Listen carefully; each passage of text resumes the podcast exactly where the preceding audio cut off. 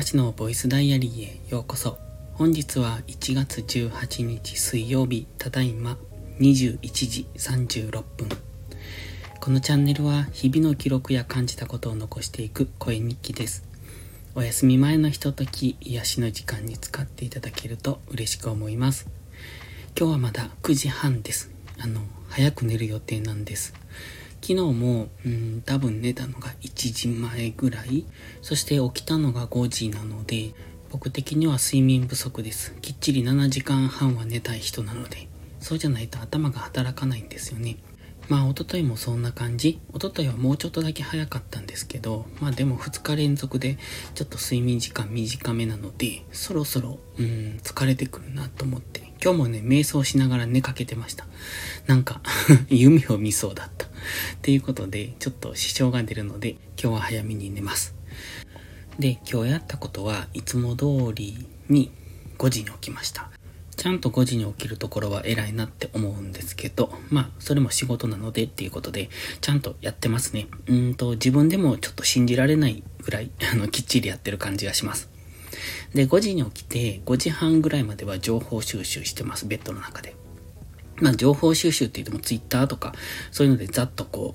う、うんと、全体の情報っていうのかな。自分の SNS チェックしたり、今から更新するものの、あの、Twitter での情報をチェックしたりみたいな、そんなことをざっくりするんですね。で、5時半には起きて、遅くとも5時半に起きて、まあ、そこから軽くストレッチ、まあ、ストレッチ、そうですね、ストレッチして、うんと、こまごまと準備をして、6時前、5時45分ぐらいからは、その、投稿する準備をしていきますかね。で、6時ぐらいから1回、6時前ぐらいには投稿を始めて、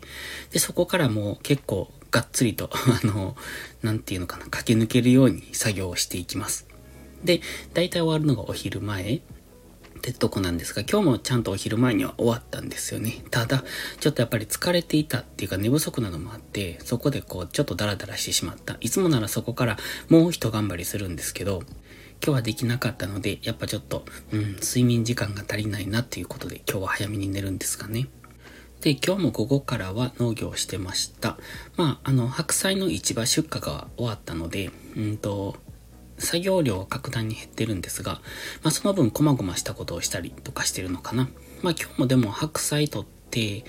あとキャベツ収穫して、それから、その後はキウイフルーツの剪定をしてました。えっ、ー、と、11月ぐらいに収穫をして、で、12月から2月の上旬までの間に剪定をするらしいんですね。まあ、あの、つるせの植物、植物、果樹なので、えっ、ー、と、鶴がどんどん伸びていくんですよ。だからそれをまあ整理してあげる感じですね。どうもキウイフルーツって先に先になっていくみたいです。先っていうのは枝の先ってこと。まあ、鶴の先ですね。だから元の方にはならないんですよ。で、元からこう長く鶴が伸びて、で、今年、あの、実をつけたところよりも、こう、ちょっと先ぐらいで枝を切ってあげるんです。どうも、うんと、今年実をつけたところよりも手前、あと、手前ですよ、幹側では実がならないらしいです。だから、先に先、その、どんどんどんどんこう、先の方が成長していく感じ。今年実をつけたところよりも先で枝が増えていくとか、実をつけるとか、そういう感じになるらしいので、少しその先端というか、うん、まあ、10センチ、15センチぐらいを残して切っていくみたいな感じですね。で、結構今日たくさん切ったんですけど、枝もちょっと太いのがあるので、ノコギリを持っていかないといけないのかなという、そんな感じですね。また、どこかのタイミングで、また次回が、もう一回やらないといけないと思います。でね、今日見つけたのが、その、うんと、うんと、枝の中に、虫、昆虫ですね。虫が、こう半分、あの、抜け殻がある状態で見つけけました。で、結構いくつもいたんですよ。で、帰ってから調べたら、なんていう虫か聞いたことない名前の虫だったんですが、どうもその幹の幹、えっ、ー、と、つる枝の中に、うんと、卵を産んで、その枝から